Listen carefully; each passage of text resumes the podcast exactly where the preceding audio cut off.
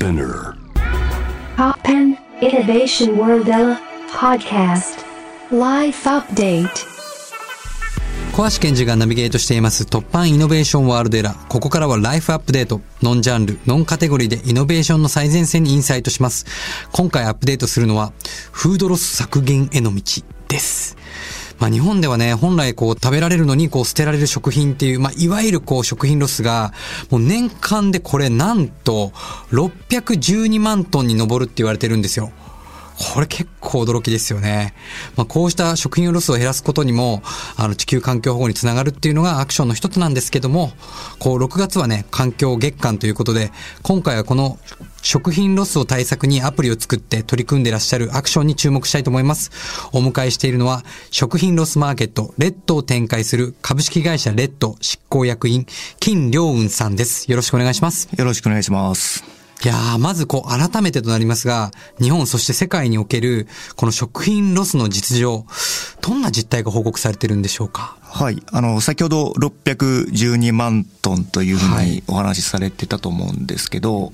イメージしやすいところで言うと、まあ、日本人が一人お茶碗一杯分毎日食品を捨ててるというふうな毎日？量が、あの、捨てられるという感じですね。で、まあ、あの、食品ロスっていうと、なんかあまりイメージ湧かないかもしれないんですけど、はい。まあ、食品をこう作る過程であったりとか、まあ、あの、スーパーとか並んでいるものを賞味期限が切れたら捨てられちゃったり、あとは飲食店とかでも、まあもちろん食べ残しがあったり、はい。まあ家庭でも食べ残しとか、あのそもそも調理せずに捨てちゃうものがあって、まあその合計が、まあ600万トン以上あるというのが、えっと日本の実証ですね。今この飲食店はこのコロナ禍でなかなかこう、ね、こう、集客もなかなかこう難しい中、はいこの食品もどれぐらい仕入れて、はい。やればいいかって、こう、あんまり見当もつかない中で、そうですよね。やっぱは入るだろうと想定して仕入れるけど結局食べられない。はいで捨てられていくものも中には賞味期限切れってありますもんね。もう今はまさに大量にあるかと思いますね。はあ。こんなね、この食品ロスに対してこの対策としてリリースされたのがレッドということなんですけど、具体的にこれどんなサービスなのでしょうか？はい。まあ、端的に言うと、ネット通販のアプリになるんですけども、あの、特徴で言うと、えーまあ、食品の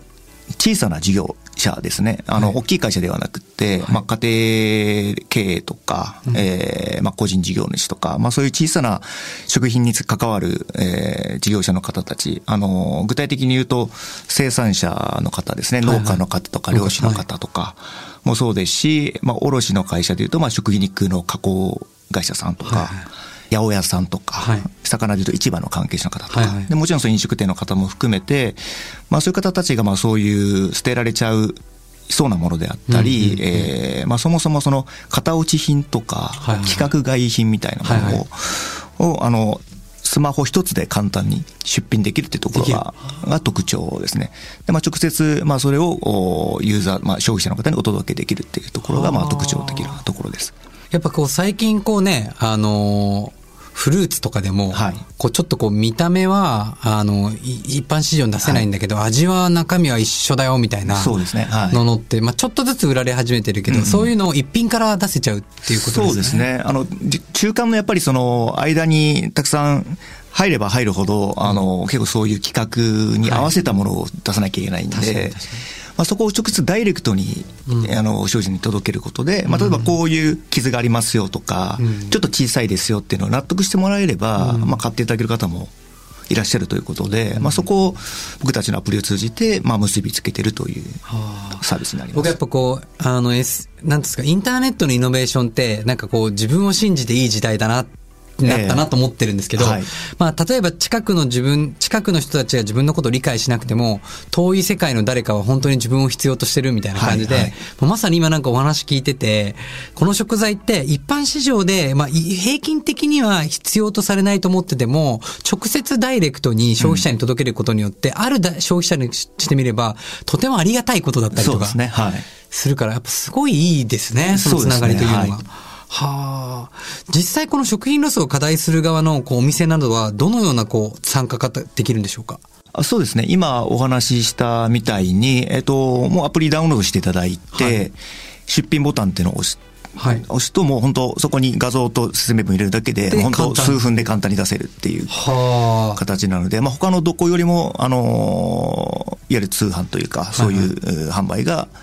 簡単にできるというところが特徴です。一方で、まあ、食材って、はい。まあ、結構、なんていうんですか、こう鮮度とかうん、あるじゃないですか、はい。その賞味期限もあると思うし、はい。そういうのがこう簡単にポンって出せた時に、うん。まあ、正確に届くのかとか、はいはい。なんかそれをこうもらったお客さんが、いや、いいとは言ってたけど画像で見て、でも実際届いたら違うじゃないかみたいな、はい。そういう問題って起きないんですか？そうですね。それも、まあ、確率としては起きうるんですけども、はいまあ、その辺はやっぱり僕たちの運営もそうですし、あと、まあ、重視しているのはお客さんのレビューであったり、評価であったりとか、うんっていうところを、はい。まあ、ちゃんと評価するところで、まあ、いいものは、ちゃんと、あの、たくさん表示されて、まあ、ダメな出品者、ダメというか、まあ、はいはいあまりよろしくない出品者の方に関しては、やっぱそれなりに、あの、表示が少なくなったりとかっていうふうな、あの、まあ、裏側でアルゴリズムをちゃんと設計して運用してます。食品のちょっとウーバーとか、はいエアビーみたいな。そうですね。はい。はいはいはいまさにそうです。はあ。まあでもそういうのがこう理解して自分が購入したんだったら、まあある意味でその世界っていうのはもう本当に新しい出会いの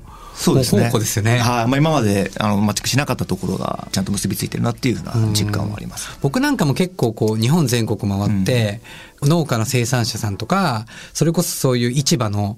食品とかに直接こう買ったりとかするんですけど、うんうん一方でそういう人たちのホームページとかがなかったりとか、はいはい。まあ仮にあったとしても、はい。むちゃくちゃ遅くて、はい。あの全然届かないみたいなとか、まあ、うまあそもそもアプリ自体とかね、うんうん。ホームページ自体が遅くすぎて、そうですね。はい。なんかなかなか使いに、なんか UI が使いにくいみたいなのがあるんですけど、そういうところにレッドさんみたいなのが入ると、まあ相互にとってむちゃくちゃ便利な関係になります。そうですね。まあ僕たちも、やっぱり今までそういうのをやってこれなかった人たちに、はいあの、簡単に出せるよってことで、まあ初めて出品していただくっていうところをまあ目指してやってるので、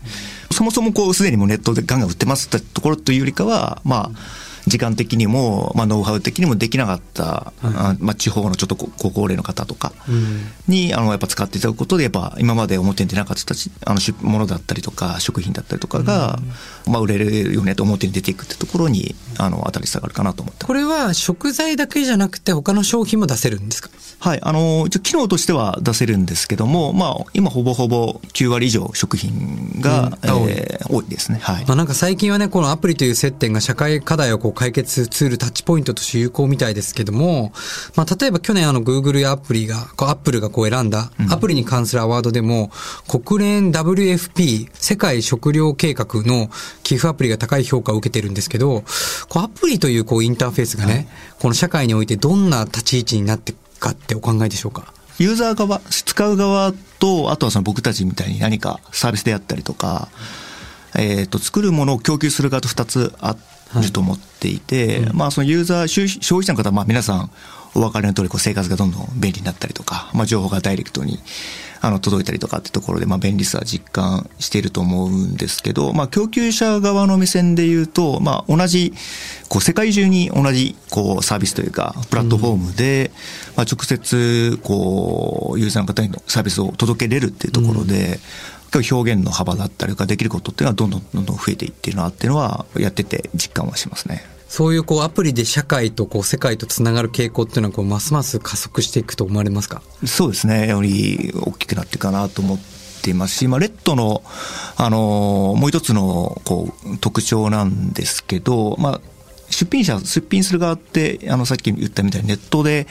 販売するのが初めて、まあ、ネットで販売するというか、直接、その、お客さんの顔を見れるっていうところが、うんまあ、初めての方が多いんですね。で、例えば作った野菜とか、取ってきたお魚とかっていうのが、こう、もうなんですかね、こう、もったいないというか、せっかく作ったのにみたいな。ねはい。これがまあ必要とされる方に届ければなっていうふうな思いでやってる方がいらっしゃって、まあそれに対してユーザーの方がこう、口コミで、アプリならではなんですけど、まあ画像とか動画込みで直接レビューといいますか、口コミを書いていただけるんですね。まあこれもやっぱりそのスマホアプリの一つの特徴かなと思っていて、まあそれでこう、出品いただいた方もこうお金以外のこう報酬といいますか、はい。はい、その辺は感じていただけるんじゃない生産者の方も嬉しいですよね。そうですね。なんかはい。普通にこう、流通のマーケットに出すと、まあ結局、購買者の人たちが顔見れずにはい。行くものが、まあ言ったら自分の子供みたいなもんじゃないですか。そうですね。はい。それをこうね、こう一年かけてこう育てたものを購買者の人に直はい。接と届けることができるっていう。そうですね。で、まあ、買う側もその単にお得というよりかは、やっぱりその、今コロナもあって、そういう生産者のために、えーつながるとか、まあそういう、ひいては食品ロスとか社会国につながるみたいなところが、かなりメッセージとして響いてるんじゃないかなと思っていて、まあそれがやっぱり口コミにも反映されるので、共感のその交流といいますか、なんかその辺が、今日僕たちの強みになってるんじゃないかなと思いますね。なんか具体的に、そのレッドさんに今、こう出品されているものではい。どんなものがあるんですかね、そうですね。あの、売れているもので言うと、一番売れているものは島根県の、それこそ家族経営やっている干物がすごくめちゃくちゃ売れていて、へー。はい。島根県の干物だったり、淡路島の手作りの、えー、淡路玉ねぎって有名なんですけど、玉ねぎと、はい。まあ牛も有名なんですね。淡路牛のハンバーグ、は手作りハンバーグだ。あとは、和歌山の柑橘系のものだったりとかっていうのはかなり売れてますへね。生産者の方って、なんか僕のイメージだと、はい。あんまりこうちょっとアプリとか、うん。こうネットとか見てない人たちとか、高齢の方だと特に多いと思うんですけど、そういう方たちにこのレッドのサービスを、まあ、広げていく活動ってどうされてるんですか、まあ、日々、まあ、アプリは自分たちで見つけてもらってはい。ダウンロードしていただくんですけど、そうですよね。使っていただいた後に僕たち実は電話かけたりとかして、はいはい。あの、どうやって使ってるんですかとか、まあ、どういう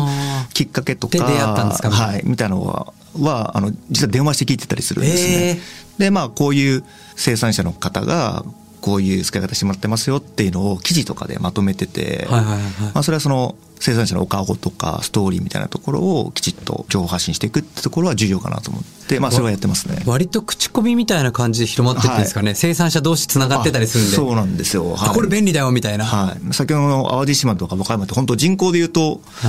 まあ、あの、比率で言うとそこまでもちろん少ない方だと思うんですけど、出品者すごく多くて、やっぱそれはやっぱり周りの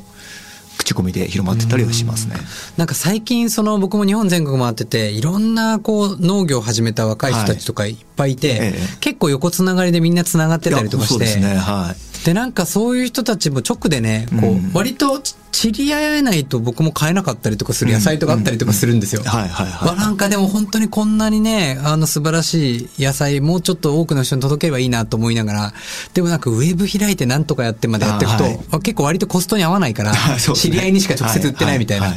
でもレッドさん使えば、はい。めちゃくちゃ簡単に届けられる。そうですね。はい。はあ素晴らしいな。こうしたね、こう食品ロスをこう削減していくことで、まあ社会に対して、はいまあどんなことが見込めるってお考えでしょうか？そうですね。あの、僕たちの、まあ、ビジネスは、あの、まあ、直接本当捨てられちゃうものをお届けすることで、価値を生んで、まあ、結果的には食品ロスが、まあ、どんどんどんどん削減できればいいかなというふうに思ってるんですけど、まあ、まさに今おっしゃっていただいた通り、あの、まあ、生産者の方たちって、まあ、本当作るだけの活動をしてなかった、はい。しかしてなかったんですけど、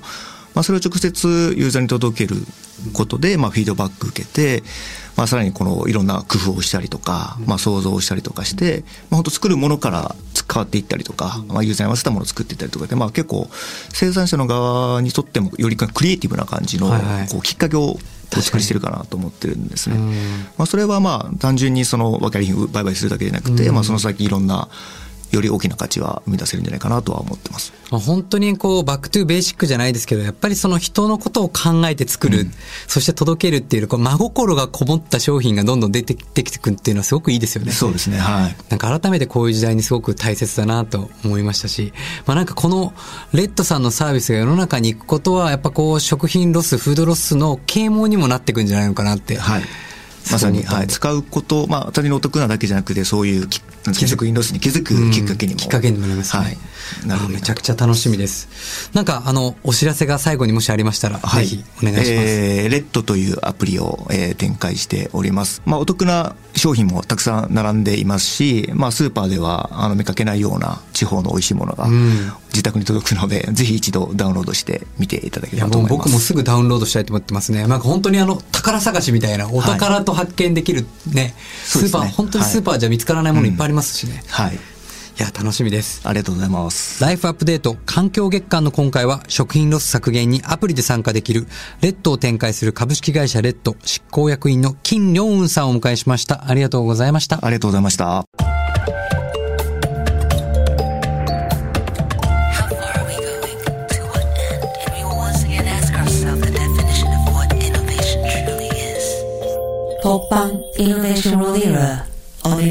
1.3 J-Wave。